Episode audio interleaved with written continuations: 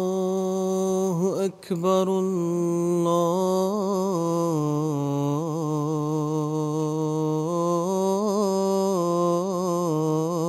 الله أكبر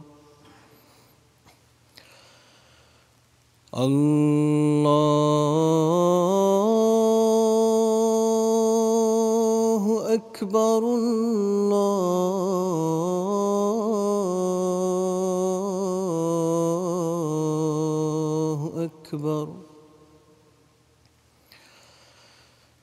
أشهد أن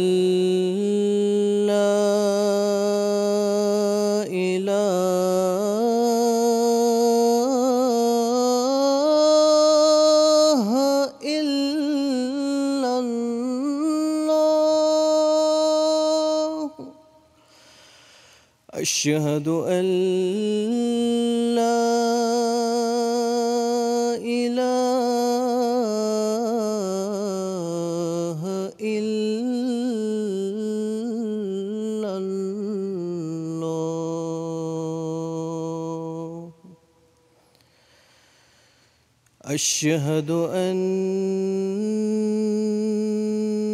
محمد رسول الله.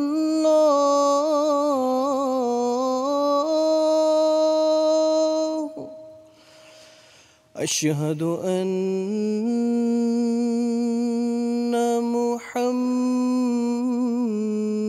محمد رسول الله.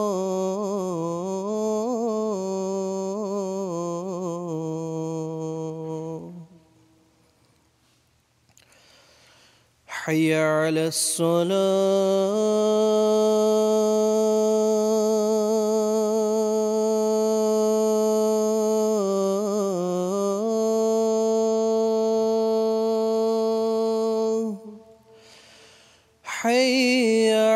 说了。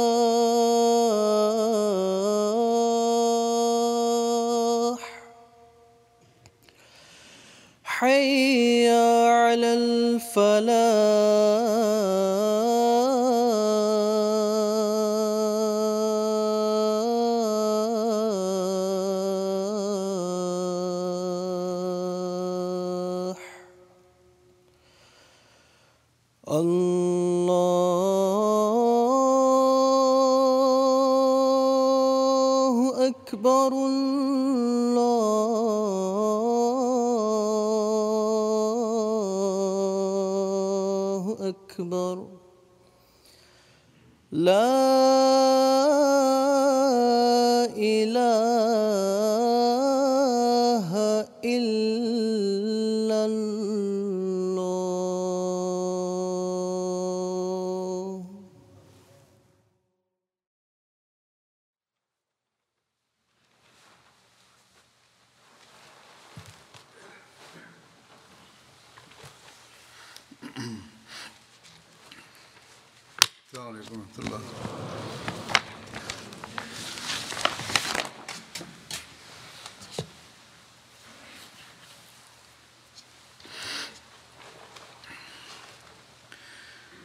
أشهد أن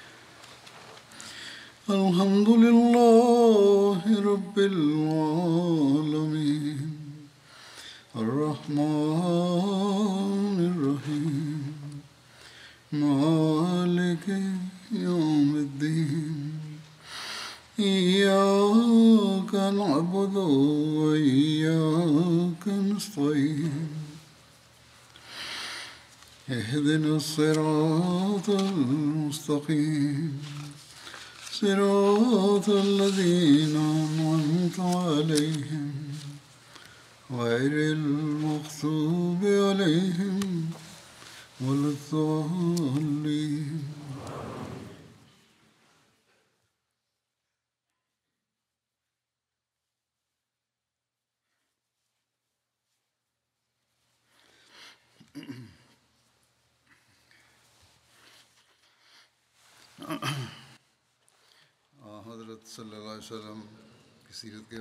মহানবী সাল্লাহ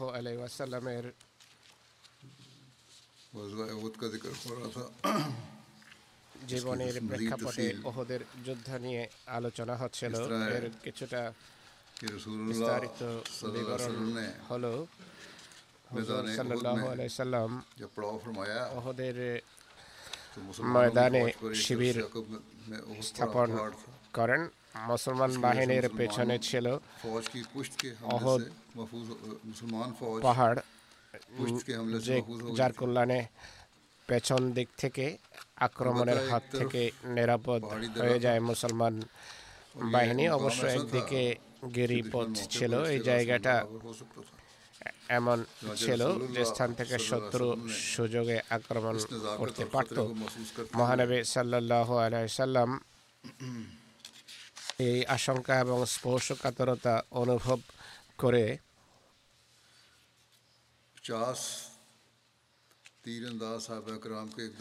পঞ্চাশ জন তীরন্দাজ সাহাবির সমন্বয়ে একটি দল কে আব্দুল সেখানে নিযুক্ত করেন। আব্দুল্লাহ বিন জুবাইর ছিলেন তাদের আমির।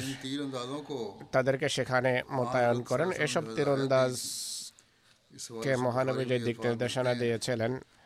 সেই প্রেক্ষাপটে বুখারির শব্দ হল ইনরাই তুমৌনা تختفون الطير فلا تبرحوا مكانكم هذا حتى أرسل إليكم الرعيد تمونا هزمنا القوم وأوطأنهم ফালা তিনি বলেন যদি দেখো যে আমাদেরকে পাখি ছো মেরে নিয়ে যাচ্ছে তাহলেও তোমাদের এই জায়গাটা তোমরা পরিত্যাগ করবে না। ততক্ষণ তোমাদেরকে ডেকে পাঠাই। আর যদি দেখো যে আমরা শত্রুকে পরাস্ত করছি আর তাদেরকে পদপিষ্ট করেছি তাহলেও এই জায়গা পরিত্যাগ করবে না। যতক্ষণ না তোমাদের আমি ডেকে পাঠাই। বুখারির আরও একটি রয়েত রয়েছে মহানবী সাল্লাহ ইসলাম বলেন যদি তোমরা দেখো যে আমরা তাদের বিরুদ্ধে জয়যুক্ত হয়েছি তাহলে ওই জায়গা ছাড়বে না আর এই জায়গা পরিত্যাগ করবে না যদি এটি দেখো যে তারা আমাদের বিরুদ্ধে জয়যুক্ত হয়েছে তোমরা আমাদের সাহায্য করতে এসো না কোনোভাবে এই জায়গা পরিত্যাগ করবে না একজন জীবনীকার বলেন যে মহানবী ইসলাম বলেছেন শত্রুর অশ্বারোহী বাহিনীকে আমাদের থেকে দূরে ঠেলে রাখবে যেন তারা পেছন দিক থেকে এসে হামলা করতে না পারে। যদি আমরা জয়যুক্ত হই নিজের জায়গায় তোমরা অবিচল থেকো যেন পেছন থেকে আবার এসে হামলা না করে তোমরা নিজের জায়গায় জায়গা আঁকড়ে ধরে রেখো সেখান থেকে সরবে না। যদি দেখো যে আমরা তাদেরকে পরাজিত করেছি আর আমরা তাদের বাহিনীর মাঝে বা কেন্দ্রেও যদি ঢুকে যাই তাহলেও তোমরা নিজেদের স্থান পরিত্যাগ করবে না। আর যদি দেখো যে আমাদেরকে হত্যা করা হচ্ছে আমাদের সাহায্য করতে এসো না আর আমাদের রক্ষা করার কথা চিন্তা করো না। আর তীরও নিক্ষেপ করো না কেননা ঘোড়া তীরের কারণে অগ্রসর হয় না। নিঃসন্দেহে আমরা ততক্ষণ জয়যুক্ত থাকব। যতক্ষণ তোমরা নিজেদের জায়গায় অবিচল থাকবে এরপর বলেন হে আল্লাহ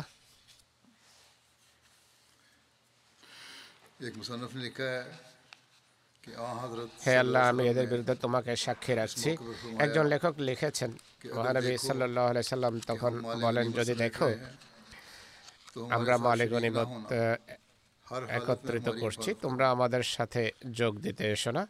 সর্বাবস্থায় আমাদের সুরক্ষার কাজ অব্যাহত রাখবে।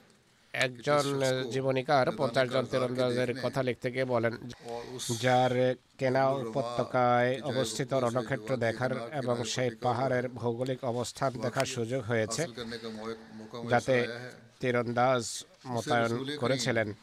তার মহানবী সাল্লা ইসলামের সেই সামরিক দূরদর্শিতার জ্ঞান অর্জন হবে যার মাধ্যমে তিনি যুদ্ধের পরিকল্পনা সেনা শক্তি সুবিন্যস্ত সুসংহত করার ব্যাপক দক্ষতা এবং যুদ্ধের প্রস্তুতির সুবর্ণ সুযোগ খুঁজে বের করার ক্ষেত্রে স্বতন্ত্র ছিলেন। যা যুদ্ধ জয়ের জন্য আবশ্যক হয়ে থাকে। একজন লেখক মহানবী সাল্লাহ আলাই সাল্লামের সুদক্ষ রণকৌশল এবং রণ পরিকল্পনার বা কর্মপন্থার কথা উল্লেখ করে বলেন যে তার রণ পরিকল্পনা ও কৌশল এত মহান এবং নিখুঁত ছিল যার মাধ্যমে হুজুর সাহা ইসলামের সামরিক নেতৃত্বের নেতৃত্ব যে অসাধারণ ছিল তার প্রমাণ পাওয়া যায়। আর প্রমাণিত হয় যে কোনো সেনাপতি যত মহানই হোক না কেন তার চেয়ে বেশি সূক্ষ্ম নিখুঁত ও প্রজ্ঞাপূর্ণ সামরিক পরিকল্পনা প্রণয়ন করতে পারে না। যদিও তিনি ওহদের ময়দানে শত্রুর সামনে ছিলেন কিন্তু তিনি তার বাহিনীর জন্য সামরিক দৃষ্টিকোণ থেকে সেই স্থান বেছে নিয়েছিলেন যার যার সর্বোত্তম জায়গা ছিল।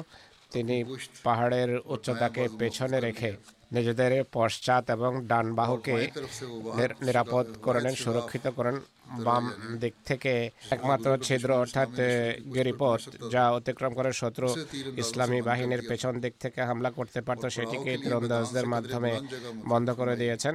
আর শিবির স্থাপনের জন্য ময়দানের তুলনামূলক উঁচু স্থান বেছে নিয়েছেন যে যদি পরাজিত হতেই হয় খোদা না খাস্তা তাহলে তাহলে পলায়ন এবং পিছু ধাওয়াকারীদের হাতে পরিবেষ্টিত হওয়ার পরিবর্তে ইসলামী বাহিনী যেন সহজে নিরাপদ স্থানে পৌঁছে যেতে পারে। আর শত্রু যদি সেনাবাহিনীর প্রাণ কেন্দ্র বিদীর্ণ করে ইসলামী বাহিনীর কেন্দ্রকে দখল করার চেষ্টা করে, তাকে যেন ভয়াবহ ক্ষয়ক্ষতির সম্মুখীন হতে হয়। পক্ষান্তরে তিনি সাল্লাহ সাল্লাম শত্রুকে খোলা ময়দানে নিম্নভূমিতে শিবির স্থাপনে বাধ্য করেছেন। অথচ কুরাইশের ধারণা ছিল যে ইসলামী বাহিনী মদিনা থেকে বেরিয়ে সম্পূর্ণভাবে তাদের সামনে ময়দানে আসবেন। কিন্তু হুজুর সাল্লাহ আলাইসাল্লাম ইসলামী বাহিনীকে নিম বা অর্ধ বৃত্তে ঘুরিয়ে শত্রুকে পশ্চিমে রেখে তাদের পেছনে নিরাপদ, সবচেয়ে নিরাপদ স্থান বেছে নেন যে জায়গায় ইসলামী বাহিনী উপস্থিত ছিল। সেটি সর্বোত্তম একটা অবস্থান ছিল অবস্থান স্থল ছিল অহদ এবং আইনাইন পাহাড়দয়ের কারণে সেনাবাহিনীর পশ্চাৎ ভাগ এবং ডান ভাগ ছিল নিরাপদ। বাম দিকে রোমা পাহাড় এবং তীরন্দাজরা গিরিপথ নিরাপদ করে রেখেছিল। দক্ষিণ পূর্ব অংশ যা রোমা পাহাড়ের আগে ছিল সেখানে কেনা উপত্যকা ছিল যেখান থেকে শত্রুর হামলা করা ছিল অসম্ভব। এ সম্পর্কে সৈরত খাতামান নবীনে হাজার সাহেবজাদা মির্জা বশির আহমদ সাহেব লিখেছেন। তিনি বলেন, মহানবী সাল্লাহ আলহাসাল্লাম খোদার সাহায্যে ভরসা করে অগ্রসর হন ওহদ ময়দানে। শিবির স্থাপন এমনভাবে করেছেন যে ওহদ পাহাড় ছিল মুসলমানদের পশ্চাতে, মদিনা ছিল যেন সামনে। আর এভাবে সেনাবাহিনীর পশ্চাৎভাগ নিরাপদ করে নেন। পেছনের পাহাড়ে ছিল একটা গিরিপথ যেখান থেকে হামলা করা সম্ভব ছিল। এটিকে সুরক্ষিত করার যে ব্যবস্থা নিয়েছেন তা হলো আব্দুল্লাহ বিন জুবাইরের নেতৃত্বে পঞ্চাশ জন সাহাবি তিরন্দাজ সাহাবিকে সেখানে মোতায়েন করেন। তাদেরকে তাকিদপূর্ণ নির্দেশ দেন যে যাই হোক না কেন এই জায়গা পরিত্যাগ করবে না শত্রুকে লক্ষ্য করে তীর ছুটতে থাকবে। এই গিরিপথের সুরক্ষার দায়িত্বে তিনি আবদুল্লাহ বিন জুবাইরকে নিযুক্ত করে বারবার বলেন যে, দেখো, এই গিরিপথ যেন কোনোভাবে জনশূন্য না থাকে।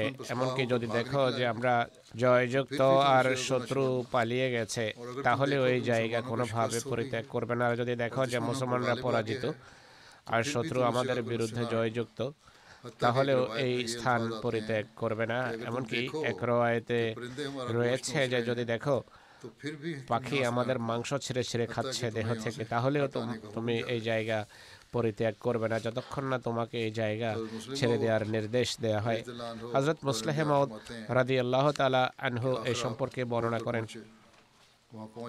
অবশেষে মহানবী ওহদে পৌঁছেন সেখানে পৌঁছে এক পাহাড়ি গিরিপথে পঞ্চাশ জন সৈন্য মোতায়েন করেন আর তাদের নেতাকে তাকিদপূর্ণ নির্দেশ দেন যে এই গিরিপথ এতটা গুরুত্বপূর্ণ কৌশলগতভাবে যে আমরা মারা যাই বা জয়যুক্ত হই তোমরা এই স্থান পরিত্যাগ করবে না। এরপর সাড়ে ছয় শত সৈন্য নিয়ে শত্রুর মোকাবেলায় বের হন। যাদের সংখ্যা ছিল শত্রু সংখ্যার মোকাবেলায় এক পঞ্চমাংশ।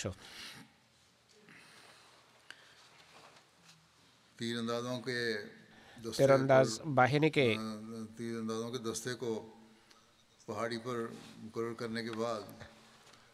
পাহাড়ে মোতায়েন করার পর হুজুর সাল্লা ইসলাম আশ্বস্ত হন নিশ্চিত হন সৈন্য সারি বিন্যস্ত করতে থাকেন আর সেনা কর্মকর্তাদের মাঝে দায়িত্ব বন্টন করা আরম্ভ করেন বাধ্যত কাফেরদের মোকাবেলায় মুসলমানদের অবস্থান ছিল খুবই দুর্বল সংখ্যার দিক থেকেও দুর্বল সাজ সরঞ্জামের দিক থেকেও দুর্বল আর অস্ত্রশস্ত্রের মানের দিক থেকেও দুর্বল। উভয় পক্ষের মাঝে অনেক পার্থক্য ছিল এসব দৃষ্টিকোণ থেকে। সংখ্যাগত দিক থেকে একজন মুসলমানের বিপরীতে ছিল অন্তত পক্ষে চারজন মোশরেক। এভাবে মোশরেক বাহিনীর অশ্বারোহী দল অস্ত্রশস্ত্রের দিক থেকেও মুসলমানদের চেয়ে ছিল ভালো অবস্থানে অধিকন্তু ইসলামী বাহিনীর বেশিরভাগ যুবক ছিল বর্মহীন শুধু একশত বর্মধারী ছিল অথচ কাফের বাহিনীতে ছিল সাতশত বর্মধারী। আর এই সংখ্যা পুরো মুসলমান সেরা সংখ্যার সমান ছিল। মোশরেক লস্কর তাদের বাহিনীকে দশটি সারিতে বিভক্ত বা বিন্যস্ত করে রেখেছিল। ইসলামী বাহিনীর শুধু ছিল দুটো সারি। আর পঞ্চাশ জন তীরন্দাজ গিরিপথে মোতায়েন ছিল যা রণক্ষেত্রের সবচেয়ে গুরুত্বপূর্ণ স্থান বা গুরুত্বপূর্ণ জায়গা যা মুসলমানদের নিয়ন্ত্রণে ছিল। মহানবী সাল্লাহ সাল্লাম সেনাবাহিনীর ডান পাশের দায়িত্ব দিয়েছিলেন হজরত জুবাইর বিন আওয়ামকে এবং বাম পাশের দায়িত্ব দিয়েছিলেন ওমর বিন গনবিকে। আর জিজ্ঞেস করেন মুশ্রেকদের পতাকা কে বহন করছে? উত্তর দেয়া হলো তালহা বিন আবি তালহা। হুজুর সাল্লাহ আলাই সাল্লাম বলেন প্রতিশ্রুতি রক্ষায় আমরা তাদের চেয়ে বেশি বিশ্বস্ত। আলীর হাত থেকে পতাকা নিয়ে তিনি মুসাব বিন উমায়ের হাতে পতাকা তুলে দেন। তার সম্পর্ক ছিল বনু আবদুদ্দার বিন কুসাইয়ের সাথে। কোরাইশের পতাকাবাহী এই গোত্রের সদস্য ছিল। অর্থাৎ কোরাইশের যেই যে গোত্রের সৈন্য মোশরেক পতাকা বহন করছিল সেই গোত্রের মুসলমান সেনার হাতে তিনি নিজের পতাকা তুলে দেন। আর লেখক লিখেছে যে ইসলামের অভ্যুদয়ের পূর্বে পতাকা বহনের দায়িত্ব এই বংশের হাতে ছিল অর্থাৎ বনু আব্দুদ্দারের হাতে। আর অঙ্গীকার রক্ষার অর্থ হল কুসায়ের সেই অঙ্গীকার অর্থাৎ জাতিগত বিশ্বস্ততার অঙ্গীকার যার সম্পর্কে তিনি বলেন যে আমরা অঙ্গীকার রক্ষা করে থাকি সেদিন মুসলমানদের নারা ছিল আমেদ আমেদ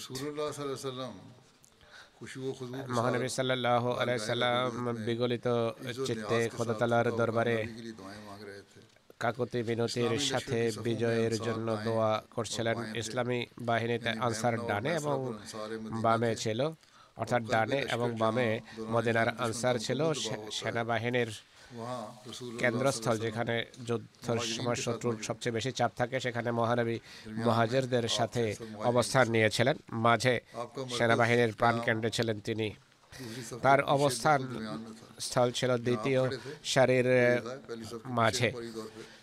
তিনি দাঁড়িয়েছিলেন প্রথম সারির পেছনে দ্বিতীয় সারির প্রাণ কেন্দ্রে। সাহাবিদেরকে নির্দেশ দিয়ে রেখেছিলেন আমাদের পক্ষ থেকে নির্দেশ পাওয়ার পূর্বে কেউ যেন আগ আগ বেড়ে হামলা না করে। মুসলিমের রওয়ায়ত হলো হজরত আনাস বর্ণনা করেন মহানবী সাল্লাহ আলাই সাল্লাম দিন দোয়া করছিলেন আল্লাহ ইন্নাকা ইন্তাশা লা ফিল হে আল্লাহ যদি তুমি না চাও তাহলে পৃথিবীতে তোমার ইবাদত করা হবে না। অর্থাৎ সাহায্য যদি না করো পরিস্থিতি এমনই হবে কোন কোন রওয়ায়তে আছে। হুজুর সাল্লাল্লাহু আলাইহি সাল্লাম বদরের যোদ্ধার দিনে দোয়া করেছিলেন। সে বদরের যুদ্ধের প্রেক্ষাপটের কথা বলা হয়েছে। মুসলিমের ব্যাখ্যা লেখা আছে যে হয়তো উভয় ক্ষেত্রে মহানবী এই দোয়া করেছেন। হজরত সাদ বিন আবি ওকাসের পক্ষ থেকে বর্ণিত হয়েছে যে আবদুল্লাহ বিন জাহাস বলেন তোমরা আমার সাথে আসো। আমরা সম্মিলিতভাবে খোদার কাছে দোয়া করব। তারা এক জায়গায় পৃথকভাবে দোয়া শুরু করেন। হজরত সাদ এভাবে দোয়া করেন, হে আমার প্রভু, কালকে শত্রুর যখন আমরা মুখোমুখি হব, তখন শক্তিশালী ভয়াবহ যোদ্ধার যেন আমি মুখোমুখি হই। তোমার সন্তুষ্টির জন্য যেন আমি তার সাথে যুদ্ধ করে আসি আমার সাথে যুদ্ধ করে। তুমি আমাকে তার বিরুদ্ধে বিজয় দান করো আমি তাকে হত্যা করব। আর তার সাজ সরঞ্জাম হস্তগত করব। এরপর আব্দুল্লাহ বিন জাহাজ দণ্ডায়মান হন আর তিনি এইভাবে দোয়া করেন। হে আল্লাহ কাল আমার আমাকে এমন ব্যক্তির মুখোমুখি করো যে খুবই শক্তিশালী এবং ভয়াবহ যোদ্ধা হবে। তোমার সন্তুষ্টের জন্য আমি তার সাথে যেন যুদ্ধ করি আর সে আমার বিরুদ্ধে যুদ্ধ করে। এরপর সে যেন আমাকে ধরে আমার নাক ও কান কেটে ফেলে। এরপর কালকে যখন তোমার সাথে যখন আমি বেরিয়ে যাব তুমি আমাকে জিজ্ঞেস করবে যে আমার বান্দা তোমার কান এবং নাক কোন কারণে কাটা পড়ল? আমি বলব হে আল্লাহ তোমার এবং তোমার রসুল সাল্লা ইসলামের সন্তুষ্টির জন্য আমার সাথে এমনটি ঘটেছে। তখন আল্লাহ তালা বলবেন যে হ্যাঁ তুমি সত্য বলেছ। হজরত সাদ বিন আবি ওকাস বলেন হে আমার পুত্র আবদুল্লাহ বিন জাহাসের দোয়া আমার দোয়ার চেয়ে উত্তম ছিল। আমি সেদিন সন্ধ্যার সময় আবদুল্লাহকে দেখেছি। তার কান এবং নাক একটি সুতায় ঝুলছিল। অর্থাৎ শত্রু তার অঙ্গচ্ছেদ করেছে। আবদুল্লাহ বিন আমার বিন হারাম বর্ণনা করেছেন। আমি ওহদের যুদ্ধের একদিন পূর্বে স্বপ্নে মোবাশের বিন আব্দুল মঞ্জুরকে দেখেছি। তাদের উভয়ে যে দোয়া করেছিলেন, সেগুলো পূর্ণ হয়েছে। একজন শত্রুর বিরুদ্ধে জয়যুক্ত হয়েছে, দ্বিতীয়জন ভয়াবহ যুদ্ধ করে অবশেষে শাহাদত বরণ করেছেন। এ ছিল তাদের উভয়ের দোয়ার ঘটনা। লেখা আছে, আবদুল্লাহ বিন আমার বিন হারাম বর্ণনা করেন, ওহদের যুদ্ধের একদিন পূর্বে আমি স্বপ্নে মোবাশের বিন আব্দুল মঞ্জুরকে দেখেছি। তিনি বদরের যুদ্ধে শাহাদত বরণ করেছিলেন। তিনি আমাকে বলছিলেন আপনি কয়েকদিনের মাঝেই আমাদের সাথে মিলিত হবেন। আমি জিজ্ঞেস করলাম, আপনি কোথায়? তিনি বলেন, আমি জান্নাতে। সেখানে যেখানে ইচ্ছা ভ্রমণ করি। আমি তাকে বললাম, আপনি কি বদরের যুদ্ধে শাহাদত বরণ করেননি? তিনি বলেন হ্যাঁ আমাকে পুনরায় জীবিত করা হয়েছে। এই স্বপ্নের উল্লেখ হজরতুল্লাহ বিন আমর বিন হারাম মহানবী সাল্লাহ আলাই সাল্লামের কাছে করেছেন। তিনি বলেন, হে আবু জাবের এটি শাহাদাতের শুভ সংবাদ রয়েতে উল্লেখিত আছে হজরত জাবের বর্ণনা করেন তার পিতা ওহদের দিন। শাহাদাত বরণ করেছেন। এর বিশদ বিবরণ হলো মোশরকরা সাবখানামক স্থানে সারি বিন্যাস করে যুদ্ধের সকল প্রস্তুতি নেয় তাদের সংখ্যা ছিল তিন হাজার। তাদের কাছে ছিল দুইশত ঘোড়া যা ছিল সামনে বা সামনের সারিতে। ঘোড়ার ডান দিকে খালিদ বিন ওয়ালিদকে তারা নিযুক্ত করে আর বামে নিযুক্ত করে একরামা বিন আবি জাহাল পদাতিক বাহিনীর দায়িত্ব দিয়েছে সাফওয়ান বিন উমাইয়া। কারও কারও মতে আমর বিন আসকে আর তীরন্দাজদের দায়িত্ব ছিল আবদুল্লাহ বিন আবি রবিয়াকে তারা দায়িত্ব দিয়েছে। এরা সবাই পরে ইসলাম গ্রহণ করেছে। পতাকা দিয়ে রেখেছিল তালহা বিন আবি তালহাকে যে ছিল আব্দুদ্দারের সদস্য। মহানবী বলেছেন যে প্রতিশ্রুতি রক্ষার আমরা বেশি অধিকার রাখি। আবদুল্লাহ বিন আবি তালহাকে মুশরেকরা পতাকা দেয় যে বনে আব্দুদ্দারের সদস্য ছিল আবু সুফিয়ান। বনে আব্দুদ্দারের পতাকা বাহেদেরকে উত্তেজিত করতে গিয়ে বলে হে বনি আব্দুদ্দার বদরের দিনও তোমরা আমাদের পতাকা বহন করেছিলে। আমাদের যে অবস্থা হয়েছে তোমরা দেখেছ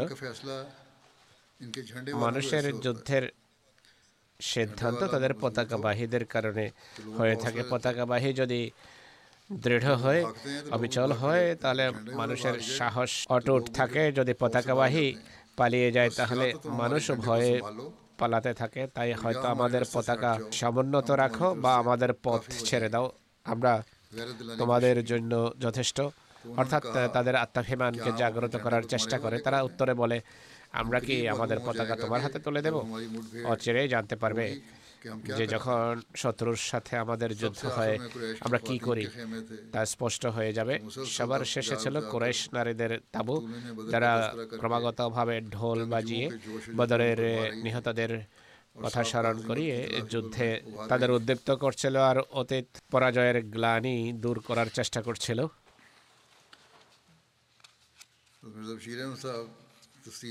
হাজাত মির্জা বশির আহমদ সাহেব সিরত খা তামান নবীনের বিস্তারিত বর্ণনা দিয়েছেন। তিনি লেখেন, নিজের পেছন দিককে পুরোপুরি নিরাপদ করে হুজুর সাল্লাহ ইসলাম ইসলামী বাহিনীকে সারিবদ্ধ করেন। আর বিভিন্ন দলের পৃথক পৃথক আমির বা কর্মকর্তা নিযুক্ত করেন। তখন তাকে সংবাদ দেওয়া হয় যে কোরাইশ বাহিনীর পতাকা তালহার হাতে রয়েছে। তালহা সেই বংশের সাথে সম্পর্ক রাখত। কোরাইশের সর্বপ্রাচীন উত্তরসূরি কুসাইবিন কেলাবের প্রতিষ্ঠিত ব্যবস্থাপনার অধীনে কোরাইশের পতাকা বহনের দায়িত্ব পালন করত। এটি যে এটি দেখে মহানবী যখন এটি অবগত হন তিনি সাল্লাহ বলেন আমরা জাতিগত বিশ্বস্ততা প্রদর্শনের সবচেয়ে বেশি অধিকার রাখি হজরত আলীর কাছ থেকে মহাজদারদের পতাকা নিয়ে তিনি মোসাইবেন ওমায়ের হাতে তুলে দেন যিনি এই বংশেরই এক সদস্য ছিলেন যার সাথে ছিল তালহার সম্পর্ক। অপরদিকে কোরাইশ বাহিনীও সারিতে বিন্যস্ত ছিল। আবু- আবু সুফিয়ান ছিল কোরাইশ বাহিনীর সেনাপতি मेमना पर खालिद बिन वलीद কোরাইশ বাহিনীর ডান হাতের কমান্ডার ছিল খালিদ বিন ওয়ালিদ আর বা- বাম বাহুতে ছিল আকরামা বিন আবি জাহেল তীরন্দাজ औरतें लश्कर के पीछे রা ছিল আব্দুল্লাহ বিন রবিয়ার নেতৃত্বে মহিলারা পেছনে ঢোল বাজিয়ে রণসঙ্গীত গেয়ে পুরুষদেরকে উদ্দীপ্ত করছিল बहरहाल जब दोनों लश्करों की सफबंदी हो रही थी যাই হোক উভয় বাহিনী যখন সারি বিন্যস্ত হচ্ছিল আবু সুফিয়ান আনসারদেরকে আনসার মুসলমানদেরকে ডেকে বলে হে অসুখ হজরজ তোমরা আমাদের এবং আমাদের বংশের লোকদের মাঝ থেকে সরে যাও তোমাদের কে নিয়ে আমাদের কোনো মাথা ব্যথা নেই। তখন আনসার আবু সুফিয়ানকে কঠোর ভাষায় সম্বোধন করেন এবং তাকে অভিসম্পাদ করে।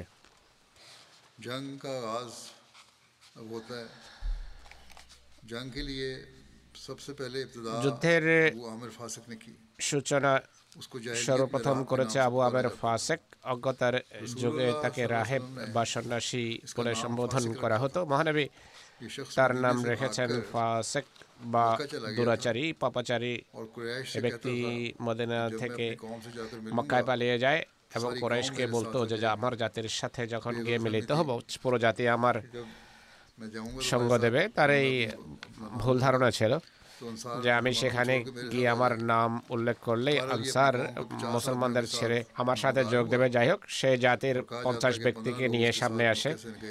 বলা হয় তার সাথে গিয়েছিল পনেরো জন মক্কা থেকে বাকি বিভিন্ন গোত্রের গোত্র থেকে সমবেত করা হয়েছে এবং মক্কাবাসীদের কিছু কৃতদাসও ছিল। সে উচ্চস্বরে ডেকে বলে হে আউস আমি হলাম আবু আমের। আনসাররা বলে যে হে দুরাচারী তোর হৃদয় যেন প্রশান্ত না হয়। আনসারদের এই উত্তর যখন সে শুনল বলল যে আমার অবর্তমানে আমার জাতি অনিষ্টের শিকার হয়েছে। এরপর সে ভয়াবহ যুদ্ধ করে এরপর সে তাদের লক্ষ্য করে পাথর ছুটতে থাকে আবু আমরের পুত্র হজরত হানজালা। মুসলমানদের পক্ষ থেকে যুদ্ধে অংশগ্রহণ করেন। তিনি মহানবী সাল্লাহ ইসলামের কাছে নিজের পিতাকে স্বয়ং হত্যা করার অনুমতি চান। হুজুর সাল্লাহ ইসলাম তাকে এমনটি করতে বারণ করেন অথচ এটি যুদ্ধের পরিস্থিতি ছিল। কিন্তু তা সত্ত্বেও তিনি কাণ্ডজ্ঞান বজায় রেখে কাজ করার নির্দেশ দেন।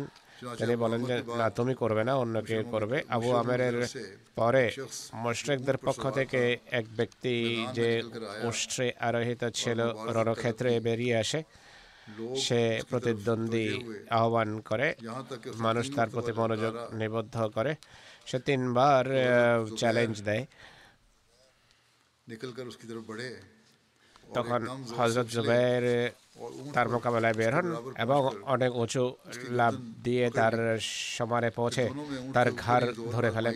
তাদের উভয়ের মাঝে ওটের উপরেই শক্তি পরীক্ষা চলতে থাকে। শক্তির পরীক্ষা হয়। মহানবী ইসলাম বলেন, এদের মাঝে যে প্রথমেই ভূমি স্পর্শ করবে, সেই নিহত হবে। সেই মুশ্রেককে সেই অবস্থায় ওর থেকে নিচে ভূপাতিত হয়ে আজজুবাইল তার উপর লাভ দিয়ে পড়েন এবং তাৎক্ষণিকভাবে সেই মুশ্রিককে হত্যা করেন। মহানবী সাল্লাহ আলাইসাল্লাম হজরত জুবাইরের প্রশংসা করেন এবং বলেন, প্রত্যেক নবীর একজন হাওয়ারি হয়ে থাকে। আবার হাওয়ারি হলেন জুবাইর। এই মুশ্রিকের মোকাবেলা যদি জুবাইর না বের হতো, তাহলে আমি স্বয়ং বের হতাম। মানুষের মাঝে যখন সংঘর্ষ চলছিল আর পরস্পরের কাছাকাছি এগিয়ে আসে, তখন উৎবার কন্যা হিন্দা মহিলাদের সাথে দাঁড়িয়ে যায় আর মহিলারা ঢোল বাজাচ্ছিল। হিন্দা রণসঙ্গীত গেয়ে বলে যে, হে বনি আব্দিদ্দার হ্যাঁ নিজেদের পেছনের হেফাজতকারীরা এগিয়ে যাও। আর অতি দক্ষতার সাথে তরবারির উজ্জ্বল্য প্রদর্শন করো। আমরা সম্মানিত মানুষের কন্যা। এই রণসঙ্গীত সে গাইছিল আমরা কোমল কার্পেটে হাঁটে আমাদের গলায় মতি ঝুলানো আছে। আমাদের সীতা কস্তুরিতে পরিপূর্ণ। যদি তোমরা এগিয়ে যাও তাহলে আমরা তোমাদেরকে বুকে টেনে নেব। আর যদি তোমরা পিঠ দেখাও তাহলে আমরা তোমাদের প্রতি রূঢ় হব রুষ্ট হব আর এর জন্য আমাদের কোনো আক্ষেপ হবে না।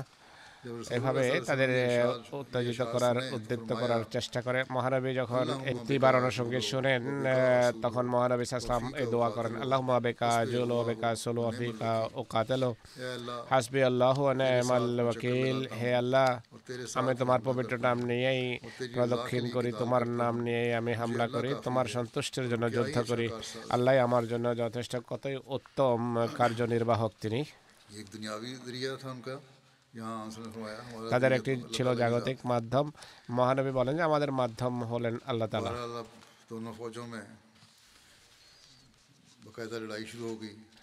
উভয় বাহিনীর মাঝে যথারীতি যুদ্ধ আরম্ভ হয়। সেদিন কঠিন এবং রক্তক্ষয়ী যুদ্ধ হয়। আবু দুজান আনসারি তালহা বিন ওবায়দুল্লাহ হামজা বিন আব্দুল মুতালেব আলী বিন আবু তালেব আনাস বিন নাজার এবং সাদ বিন রবি প্রমুখ যুদ্ধে অসাধারণ বীরত্ব প্রদর্শন করেন আল্লাহ তালা সিও সাহায্য অবতীর্ণ করেন আর রেজার প্রতিশ্রুতি সত্য প্রমাণ করেছেন। মুসলমানরা মোর্শেকদেরকে তরবারি দিয়ে টুকরো টুকরো করেছে।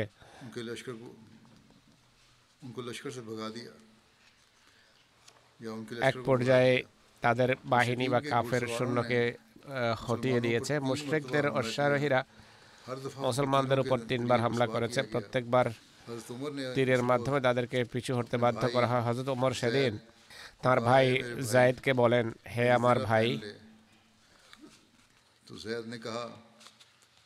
আমার বর্ম পরে নাও। তিনি বলেন আমিও শাহাদাতের সেভাবেই বাসনা রাখি যেমনটি আপনি রাখেন। উভয় ভাই সেদিন বর্ম পরেননি। বর্ম না পরেই যুদ্ধ করেছেন। শাহাদাতের অদম্য বাসনায় সেদিন যুদ্ধ যখন ভয়াবহ রূপ ধারণ করে মহানবী সাল্লাহ আলাইসাল্লাম আনসারদের পতাকা তলে বসে যান। আলীকে বার্তা প্রেরণ করেন যে পতাকা নিয়ে এগিয়ে যাও। তখন হজরত আলী এগিয়ে যান। এবং বলেন আমি হলাম আবুল কাসেম। তখন মোশরেক সারি থেকে এক ব্যক্তি বের হয়। সে ছিল তালহা বিন আবু তালহা। তার হাতে মোশরেকদের পতাকা ছিল। যুদ্ধে পতাকা বহনের বিশেষত্ব বনি আব্দুদ্দারেরই। কেননা কোরাইশের পতাকা আব্দুদ্দারি বানিয়েছিল তালহা বিন আবি তালহা। প্রতিদ্বন্দ্বিতায় ডাক দেয়, যে কে আছে, যে আমার প্রতিদ্বন্দ্বিতায় আসবে। কয়েকবার সে প্রতিদ্বন্দ্বীকে ডাকে, কিন্তু মুসলমানদের মধ্য থেকে কেউ বের হয়নি। অবশ্যই তালহা ডেকে বলে, হে মোহাম্মদ সাল্লাহ ইসলামের সাথীগণ, তোমাদের বিশ্বাস হলো তোমাদের যারা শহীদ হয় বা মারা যায়, তারা জান্নাতে যায়। আর আমাদের মৃতরা জাহান্নামে যায়। এক রয়েত অনুসারে সে বলে হে মোহাম্মদের সাথীগণ সাল্লাহ সাল্লাম, তোমরা তো মনে করো, আল্লাহ তালা আমাদেরকে তোমাদের তরবারি দ্বারা কর্তৃত্ব করে জাহান নামে নিক্ষেপ করেন আর তোমাদেরকে আমাদের তরবারি দ্বারা হত্যা করিয়ে তাৎক্ষণিক জান্নাতে প্রবেশ করেন। তাই তোমাদের কে আছে যে আমাকে দ্রুত জাহান নামে পৌঁছাবে বা খুব দ্রুত আমার তরবারির মাধ্যমে কে আছে যে জান্নাতে যেতে চায়, সে এইভাবে উত্তেজিত বা উদ্দীপ্ত করার চেষ্টা করে। আর সে বলে লাত ও উজ্জার কাসম তোমরা মিথ্যাবাদী। যদি এই বিশ্বাসে তোমরা অটল থাকতে তাহলে অবশ্যই তোমাদের কেউ এখন আমার প্রতিদ্বন্দ্বিতার জন্য বের হতো একথা শুনে হজরত আলী বের হন। প্রতিদ্বন্দ্বিতার জন্য তার সামনে এগিয়ে আসেন। উভয়ের মাঝে তরবারির বিনিময় হয়। হজরত আলী তাকে হত্যা করেন। এক রায় অনুসারে উভয় বাহিনীর এই দুই ব্যক্তি পরস্পরের প্রতিদ্বন্দ্বিতা বেরোয় হঠাৎ করে হজরত আলী তার উপর ঝাঁপিয়ে পড়েন এবং তাকে আছাড় দিয়ে ফেলে দেন এবং তার পা কেটে ফেলেন। ভূপাতিত করেন। এভাবে তার দেহের গুপ্ত অঙ্গ বেরিয়ে আসে। তখন তালহা বলেন হে আমার ভাই আমি তোমাকে খোদার দোহাই দিয়ে দয়ার ভিক্ষা চাচ্ছি। এটি শুনে হজরত আলী সেখান থেকে ফিরে আসেন। এবং তাকে হামলা করেননি। এরপর সাহাবির হজরত আলীকে বলেন আপনি কেন তাকে হত্যা করেননি? হজরত আলী বলেন তার কাপড় খুলে যায় এবং তার মুখ আমার দিকে ছিল তার প্রতি আমার দয়া হয় তাই আমি বুঝতে পেরেছি যে কত তালা তাকে ধ্বংস করেছেন। এক রেওয়ায়ত অনুসারে মহানবী সাল্লাহ আলাইসাল্লাম হজরত আলীকে বলেন তুমি তাকে কেন ছেড়ে দিলে হত্যা করলে? না হজরত আলী বলেন সে খোদার দোহাই দিয়ে আমার কাছে দয়ার ভিক্ষা চেয়েছে। তিনি বলেন তাকে হত্যা করো। হজরত আলী রাজিয়াল্লাহ তাকে হত্যা করেন। মোশেকদের পতাকাবাহীর নিহত হওয়া মহানবীর সেই স্বপ্নের সত্যায়ন ছিল যে আমি ভেড়ার পিঠে আরোহিত। মহানবী আনন্দিত হন এবং সুচ্চস্বরে বল, আল্লাহ আকবর বলেন। মুসলমানরাও তার সাথে আল্লাহ আকবর ধ্বনি উচ্চকৃত করেন এবং মোর্শেকদের উপর এমন ভয়াবহ হামলা করেন যে তাদের শাড়ি ছিন্ন ভিন্ন হয়ে যায়। মহানবীর সাহাবিরা বিভিন্ন দলে বিভক্ত হয়ে যান আর শত্রুকে তরবারি দ্বারা টুকরো টুকরো করতে থাকেন। আর এক পর্যায়ে তাদেরকে সম্মুখ থেকে ভাগিয়ে দেন। তালহার নিহত হওয়ার পর বর্ষকদের মধ্য থেকে তার ভাই আবু সাহেবা ওসমান মেন আবু তালহা নিজের হাতে পতাকা নেয় এরপর হজরত হামজা তার উপর হামলা হামলা করেন। তার হাত কাত পর্যন্ত কেটে ফেলেন। হজরত হামজার তরবারি তার হাঁসুলি পর্যন্ত অর্থাৎ গলার নিচের হাড় পর্যন্ত কেটে ফেলেন। আর হজরত হামজা এই কথা বলে সেখানে ফিরে আসেন। যে আমি হাজিদের পানি সরবরাহকারী অর্থাৎ আব্দুল মুতালিবের পুত্র এরপর মুশাকদের পতাকা ওসমান এবং তালার ভাই নিজের হাতে নেয় যার নাম ছিল আবু সাইদ বিন আবি তালহা। তাকে লক্ষ্য করে হজরত সাদ বিন আবি ওকাস তীর নিক্ষেপ করেন যা তার বক্ষে গিয়ে লাগে। আর এইভাবে তাকে তিনি হত্যা করেন। এরপর তালহা বিন আবু তালহা যাকে হজরত আলী হত্যা করেছেন তার পুত্র মুসাফের পতাকা হাতে নিয়েছে। হজরত আসিম বিন সাবেদ তাকে লক্ষ্য করে তীর নিক্ষেপ করেন। সেও নিহত হয়। এরপর মুসাফের ভাই হার্স বিন তালহা পতাকা হাতে নেয়। তাকে লক্ষ্য করে হজরত আসিম তীর নিক্ষেপ করেন। তাকেও তিনি হত্যা করেন। তালহার এই উভয় পুত্র মুসাফে এবং হারেসের মাও সেই মুশরেক সৈন্যের uh, সাথে এসেছিল সেই মহিলার নাম ছিল সুলাহফা। এরপর হজরত আসেমের তীর তার যে পুত্রের গায়ে লেগে গেছিল সে আহত অবস্থায় গিয়ে মায়ের কোলে মাথা রেখে দেয়। সুলাহফা বলে তোমাকে কে আহত করেছে? পুত্রদে আমি সে ব্যক্তির আওয়াজ শুনেছি। সে আমাকে তীর মারার পর বলেছে নে এই তীর আমি আবু আফলাহার পুত্র সুলাফা তখন মানত করে যে যদি আসেম বিন সাবেতের মাথা আমার হাতে আসে তাহলে তাতে মদ রেখে আমি পান করব। সে ঘোষণা দেয় যে ব্যক্তি আসেম বিন সাবেতের মাথা কেটে আমার কাছে আনবে আমি তাকে একশত ওট পুরস্কার দেব কিন্তু হজরত আসেম এই ওহদের যুদ্ধে শাহাদত বরণ করেননি। রজির অভিযানে তিনি শাহাদত বরণ করেন। এই উভয় ভাই নিহত হওয়ার পর তাদের তৃতীয় ভাই কেলাব বিন তালহা তরবারি হাতে নেয় তাকে হজরত জুবাইর হত্যা করেন। এক উক্তি অনুসারে তাকে ওসমান হত্যা করেছেন। এরপর তাদের ভাই জোলাস বিন তালা পতাকা হাতে নেয় তাকে হজরত আল্লাহ ওবায়দুল্লাহ হত্যা করেন। এভাবে চার ভাই অর্থাৎ মুসাফে হার্স কেলাব এবং জেলাস তাদের পিতা তালহার মতো সেখানে নিহত হয়। আর তাদের সাথে তাদের চাচা উসমান এবং আবু সাইদও সেদিন হুদের যুদ্ধে নিহত হয়। এরপর কোরাইশের পতাকা তাহবিন সুরাহবিল উঠান তাকে হজরত আলী হত্যা করেন এক উক্তি অনুসারে হজরত হামজা হত্যা করেছেন। এরপর সুরাহিবিন কারেস পতাকা নিজের হাতে নিয়ে আর সেও নিহত হয়। কিন্তু কে তাকে হত্যা করেছে তা জানা যায়নি। এরপর পতাকা আবু জাইদ বিন আমার নিজের হাতে বহন করে তাকে কুজমান হত্যা করেন। এরপর সুরাহ বিন হাশেমের পুত্র পতাকা উচ্চকিত করে তাকেও কুজমান হত্যা করেন। এরপর তাদের কৃতদাস সওয়াদ পতাকা নিজের হাতে নেয় এই এক ইথিওপিয়ান তার সে যুদ্ধ করতে থাকে এক পর্যায়ে তার হাত কেটে যায় বা হাত কাটা পরে সে মাটিতে বসে গিয়ে নিজের বক্ষ এবং ঘাড় দিয়ে পতাকা উঁচিয়ে রাখে তাকে ওয়েসপর কোসমান হত্যা করেন এক উক্তি অনুসারে তার হত্যাকারী ছিলেন সাদ বেন অপর উক্তি অনুসারে হজরত আলী ছিলেন যাহোক সব পতাকাবাহী যখন নিহত হয় ধরাশায়ী হয়ে যায় মোশেকরা তখন পরাজিত হয়ে পালাতে থাকে। তাদের মহিলারা তাদের ধ্বংসের দোয়া করছিল। যেভাবে মহানবী স্বপ্নে দেখেছিলেন যে পতাকাবাহী মারা যাবে। সবাই নিহত হয়। মুসলমানরা পিছু ধাওয়া করে তাদের হত্যা করছিল। তাদেরকে সৈন্যবাহিনী থেকে দূরে ঠেলে দেয়। কোরাইশ বাহিনীর সাথে আগত মহিলারাও পালাতে থাকে। কোরাইশের পরাজয়ে এতে আর কোনো সন্দেহ রইল না। মুসলমান মুশরেক বাহিনীতে ঢুকে পড়ে আর মালে গনিমত একত্রিত করতে থাকে। হাজার মির্জা বশির আহমদ সাহেব এ সম্পর্কে লিখছেন সর্বপ্রথম কোরাইশ বাহিনী হতে আবু আমের এবং তার সাথীরা এগিয়ে আসে। সে অস গোত্রের সদস্য ছিল এবং মদিনাবাসী ছিল। সে রাহেব বা সন্ন্যাসী নামে প্রসিদ্ধ ছিল। মহানবী ইসলাম যখন মদিনা আসেন এর স্বল্পকাল পর সে ব্যক্তি হিংসা বিদ্বেষে তেলে বেগুনে জ্বলে উঠে এবং কয়েকজন সঙ্গী সাথীকে নিয়ে মক্কা চলে যায়। আর মক্কার কোরাইশকে মহানবী এবং মুসলমানদের বিরুদ্ধে খেপাতে থাকে প্ররোচিত করতে থাকে। ওহদের যুদ্ধে সে কোরাইশ বাহিনীর মিত্র হয়ে মিত্র সেজে যুদ্ধ যুদ্ধ করতে আসে। অদ্ভুত বিষয় হলো আবু আমরের পুত্র হাজরত হামজালা খুবই নিষ্ঠাবান মুসলমান ছিলেন। যুদ্ধের সময় ইসলামী বাহিনীর অংশ ছিলেন পরম বীরত্বের সাথে যুদ্ধ করে শাহাদত বরণ করেন।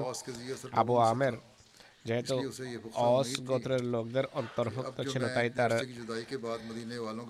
দৃঢ় বিশ্বাস ছিল যে এতদিনের বিচ্ছেদের পর মদিনাবাসীদের সামনে যখন যাব আমার ভালোবাসায় তাৎক্ষণিকভাবে তারা মোহাম্মদ রসুল্লাহকে ছেড়ে আমার সাথে যোগ দেবে এই আশায় আবু আমের তার সাথীদেরকে নিয়ে সর্বপ্রথম এগিয়ে আসে আর উচ্চস্বরে ডেকে বলে হে অস গোত্রের লোকেরা আমি আবু আমের અસર সমস্যার উত্তর દે যে হে পাপাচারী দুরাচারী তোর হৃদয় প্রশান্ত না হোক এখান থেকে পালিয়ে যা এরপর একের সাথে এত জোরে পাথর মারে যে আহওয়াবের কাণ্ডজ্ঞান হারিয়ে পিছন দিকে পালাতে থাকে। এই দৃশ্য দেখে কুরাইশের পতাকাবাহী তালহা এগিয়ে আসে উত্তেজিত এবং অহংকার কলুষিত কণ্ঠে প্রতিদ্বন্দ্বীকে ডাকে হয়তো তালে এগিয়ে আসেন।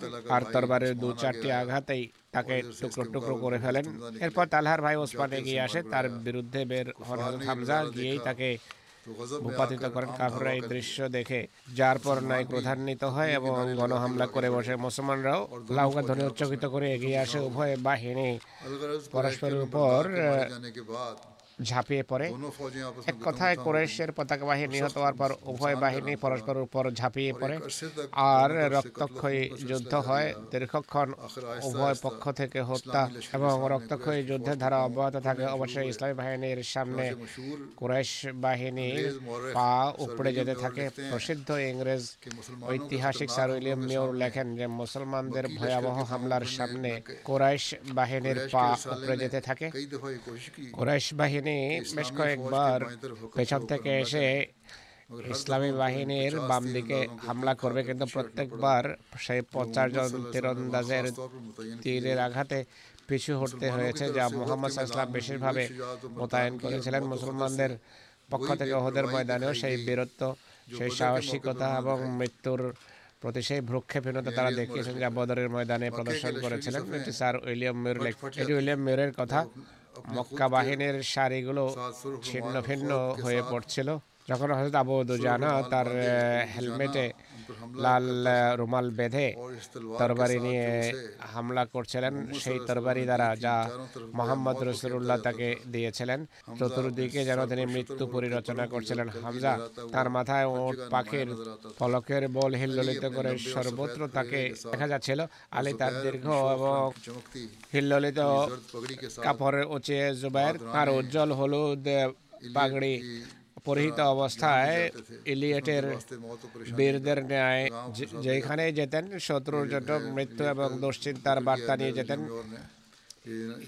উইলিয়াম মিয়র যে ইলিয়টের কথা বলেছে এটি গ্রিক পৌরাণিকের একজন হিরো যার কথা তিনি উল্লেখ করেছেন। যারা ছিল ভয়াবহ যোদ্ধা তিনি বলছেন যে এটি হলো সেই দৃশ্য যেখানে পরবর্তী ইসলামী বিজয়ের হিরোরা প্রশিক্ষণ প্রাপ্ত হয়েছে। गरज लड़ाई हुई।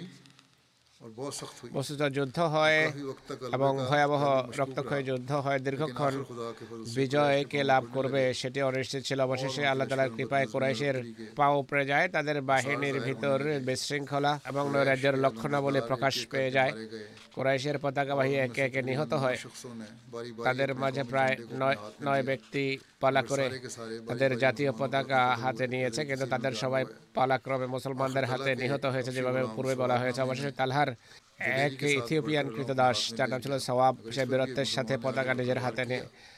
কিন্তু তার উপরও এক মুসলমান এসে আঘাত করে একে আঘাতে তার উভয় হাত কেটে ফেলে এবং কোরাইশ পতাকা মাটিতে পড়ে যায়।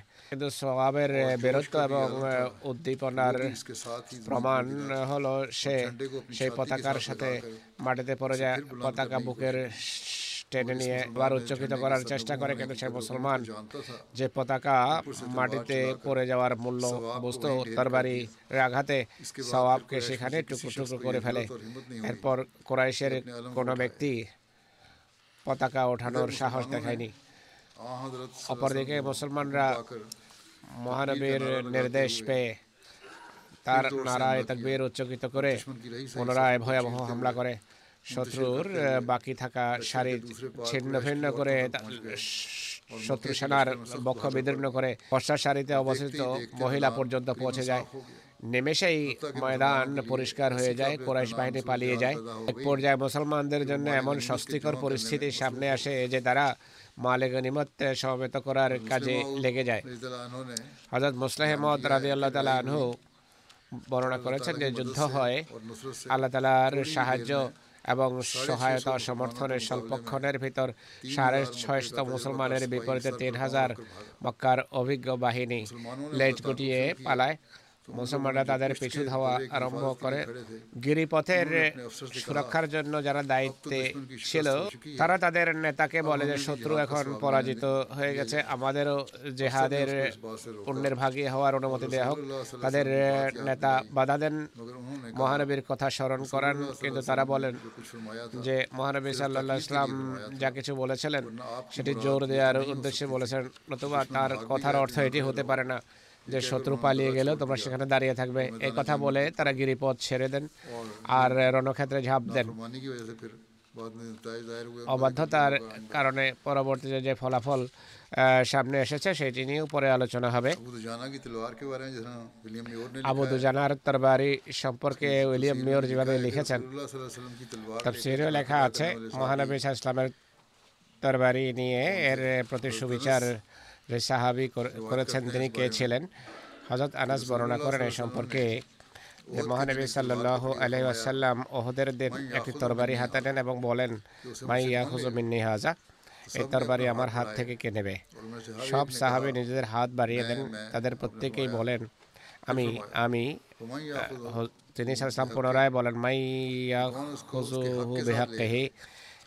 কে এই তরবারির প্রতি সুবিচার করতে পারবে? হজরত আনাস বলেন তখন মানুষ থেমে যায়। তখন হজরত সাম্মাদ বিন খারশা আবু দুজানা বলেন আমি এই তরবারির প্রতি সুবিচার করতে পারব। হজরত আনাস বলেন তরবারি নিজের হাতে নেন আমার মুশরেকদের মাথা ফাটিয়ে দেন। অর্থাৎ এর প্রদেশ বিচার করেন। ইবনে উদ্বা লিখেছেন যে মহানবী সাল্লাহ ইসলাম যখন তরবারি দেখান হজরত ওমর সেটি চান মহানবী তাকে তাকে দেননি। হজরত ওমর চেয়েছেন এরপর জুবাইর চান তিনি উপেক্ষা করেন তাকেও উভয়কে দেননি। তাদের উভয় আক্ষেপ করেন। এক রওয়ায়তে রয়েছে জুবাইর তিনবার তরবারি চেয়েছেন। প্রত্যেকবারই মহানবী তাকে এড়িয়ে যান। আলী দাঁড়িয়ে তরবারি চাইলে মহানবী তাকে বলেন যে, তুমি বসো। তাকেও দেননি। অন্য রবায়তে রয়েছে। তখন যে সমস্ত সাহাবি তরবারি পাওয়ার বাসনা ব্যক্ত করেছেন, তাদের মাঝে হজরত আবু বকরও ছিলেন। একটি রওয়ায়ত অনুসারে হজরত আবু দুজানা জিজ্ঞেস করেন, এই তরবারির প্রতি সুবিচার বলতে কি বোঝায়? তিনি বলেছিলেন সুবিচার কে করতে পারবে? আবু দুজানা জিজ্ঞেস করেন যে এর প্রতি সুবিচার কি? তিনি বলেন যে এর দ্বারা কোনো মুসলমানকে হত্যা করবে না আর এই তরবারির হাতে থাকতে কোনো কাফের মোকাবেলায় পালাবে না? অর্থাৎ বীরত্বের সাথে মোকাবেলা করবে? তখন আবু দুজানা বলেন আমি এই তরবারির প্রতি সুবিচার করব। মহানবী সাল্লাহ সাল্লাম যখন হজরত আবু দুজানাকে তরবারি হস্তান্তর করেন তিনি এর দ্বারা মুশরেকদের মাথা ফাটিয়ে দেন তখন তিনি এই পঙ্ক্তি পড়েন আনাল্লাজি আহাদানি খালিলি ওয়ানাহানু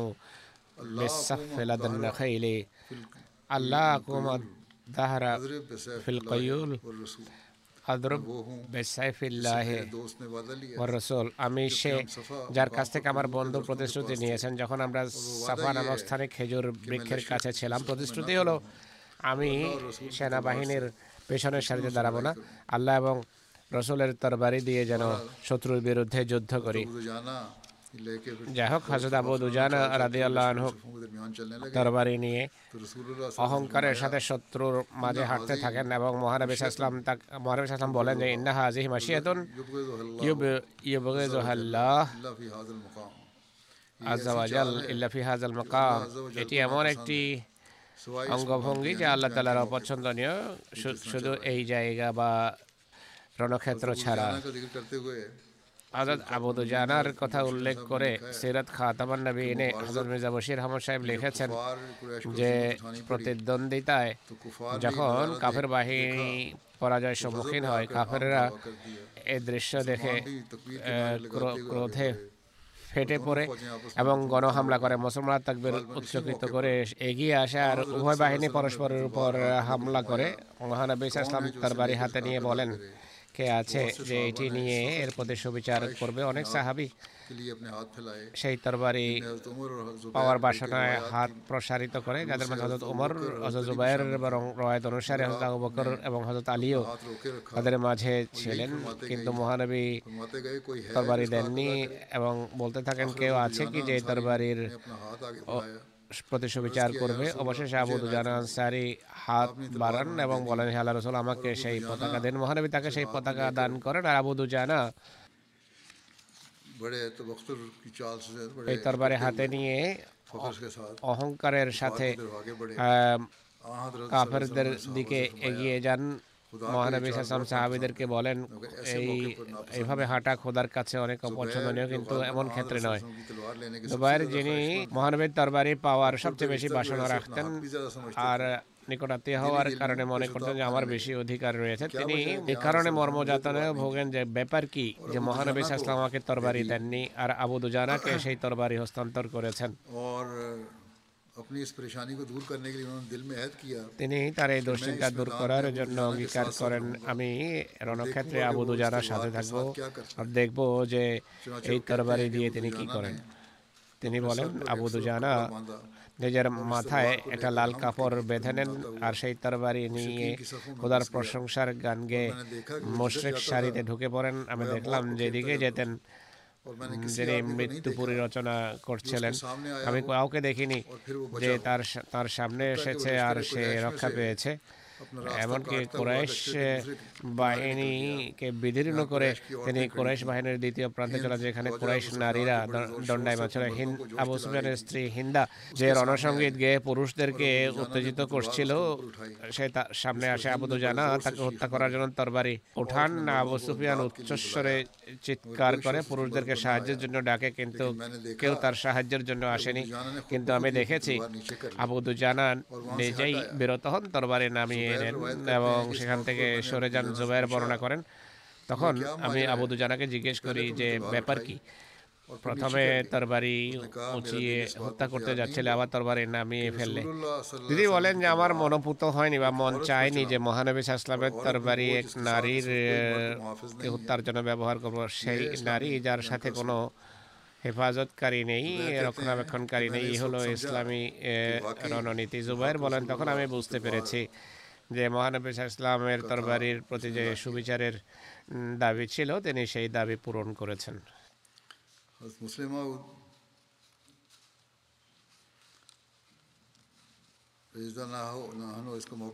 হজরত মুসলে হেমদ ওরাদি আল্লাহ তালা আনহু এই বিশেষ উপলক্ষের কথা বলতে গিয়ে লিখেছেন যে এক সাহাবি জিজ্ঞেস করেন যে তার বাড়ি উঠানোর পরেও হত্যা কেন করলে না মুসলে মহোদয় ওই ঘটনা উল্লেখ করেছেন আবু এর উত্তরে বলেন যে আমার কাছে এটি অসহনীয় বিষয় ছিল যে আমি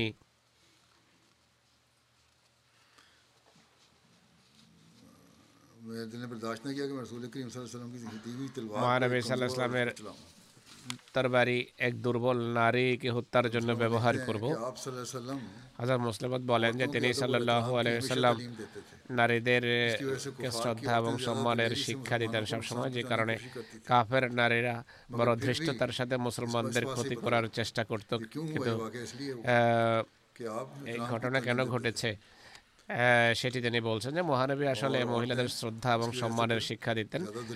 আর মহিলারা এই কারণে বেশি ধৃষ্ট হয়ে উঠেছিল কাফের নারীরাও এবং মুসলমানদের ক্ষতি করার চেষ্টা করত কিন্তু মুসলমানেরা তারপরও ধৈর্য এবং সহ্য প্রদর্শন করছে। হলো ইসলামী শিক্ষার বা ইসলামী যুদ্ধের নীতি। দোয়া অব্যাহত রাখুন। ফিলিস্তিনিদের জন্য দোয়া জারি রাখুন। অত্যাচার এবং নির্যাতনের ক্ষেত্রে সকল সীমা ছাড়িয়ে যাচ্ছে।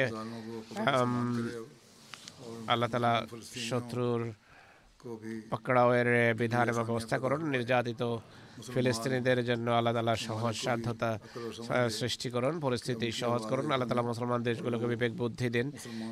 তারা যেন সমস্যারে ঐক্যবদ্ধভাবে ঐক্যবদ্ধভাবে মুসলমান ভাইদের প্রাপ্য অধিকার প্রদানে সচেষ্ট হয়।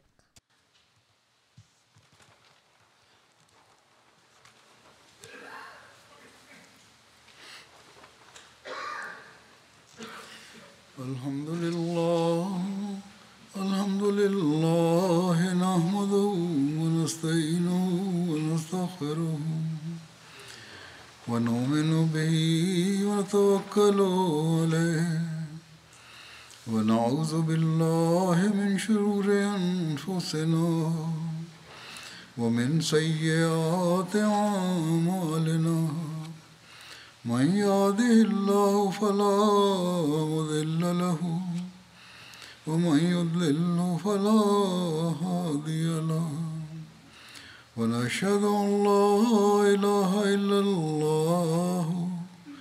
ونشهد أن محمدا عبده ورسوله. عباد الله رحمكم الله. إن الله يأمر بالعدل والإحسان. وإيتاء ذي القربى وينهى عن الفحشاء والمنكر والبغي يعظكم لعلكم تذكرون.